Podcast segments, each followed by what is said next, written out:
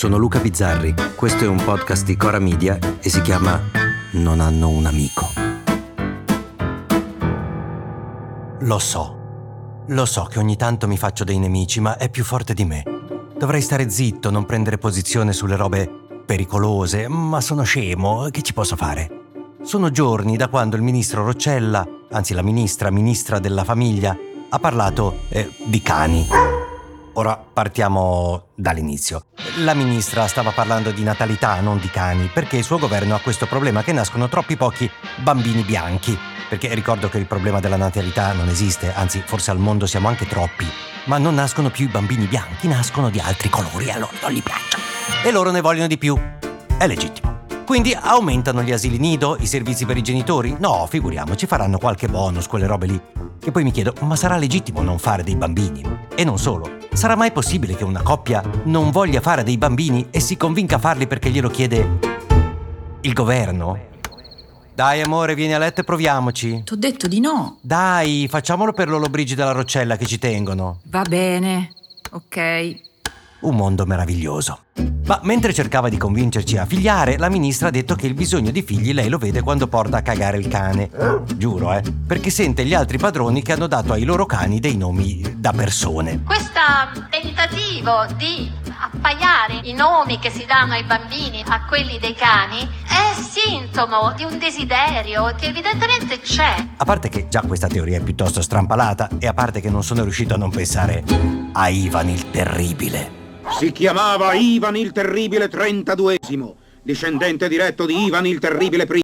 Però io non credo che le due cose siano collegate, così come mi pare abbastanza folle che qualcuno prenda un cane in sostituzione di un figlio. Anche perché non è che una volta che il tuo cane lo hai chiamato Eugenio, dopo ti risponde a tono e lo vai a vedere alla recita della scuola. Labrador era e Labrador rimane, anche se lo chiami Pitagora.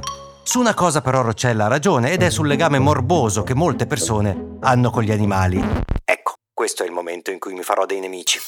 Pochi mesi fa ho preso come esempio di impresentabilità quelli che dormono con il cane nel letto. Io non ho nulla contro quelli che dormono con il cane nel letto, ho molti amici che dormono con il cane nel letto. Sì, è vero. È vero? Kira, vieni a fare la nanna, dai. Kira. Ma continuo a pensare che sia una roba da disadattati. Quando ho scritto quell'episodio è arrivata qualche mail polemica con su scritto E perché non dovrei dormire con il cane nel letto? La mia risposta, per l'esperienza che ho io, poteva tranquillamente essere perché i cani mangiano le merde. Ma non l'ho data perché non avevo voglia di leggere i successivi. Il mio no, è educatissimo, non lo farebbe mai. E sarà. Però io di cani che si puliscano il culo dopo aver cagato non ne conosco, così come non ne conosco che si lavino i denti. Quelli che conosco io si pisciano sulle zampe, si annusano vicendevolmente le terga. Quello che conosco meglio di tutti si lecca spessissimo il pisello con grande soddisfazione sua e un briciolo di invidia mia.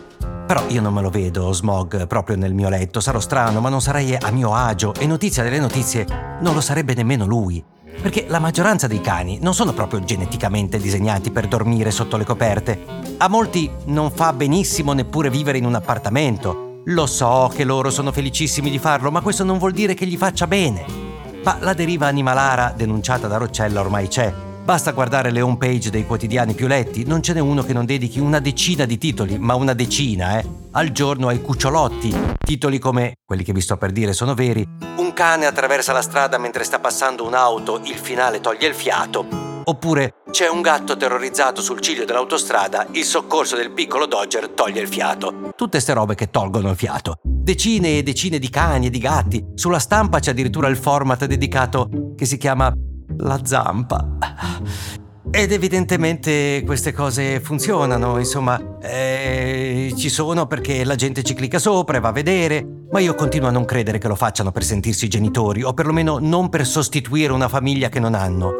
Anche perché molti papà e molte mamme dei pelosoni poi i figli ce l'hanno. Quindi ci sono non solo dei single, ma degli educatori che hanno il cane nel letto ed è forse quello il problema serio. Minchia quanti nemici oggi. A domani. Se volete commentare, se avete idee o suggerimenti per nuove chat di WhatsApp o testimonianze di nuove chat di WhatsApp, potete scriverci a nonanunamico@gmail.com o nonanunamico@coramedia.com. Anche per gli insulti, prendiamo anche quelli. Non hanno un amico è un podcast di Cora News prodotto da Cora Media. È scritto da Luca Bizzarri con Ugo Ripamonti. La cura editoriale è di Francesca Milano. La supervisione del suono e della musica è di Luca Micheli. La post-produzione e il montaggio sono di Cosma Castellucci. Il producer è Alex Peverengo. Le fonti dei contributi audio sono indicate nella sinossi.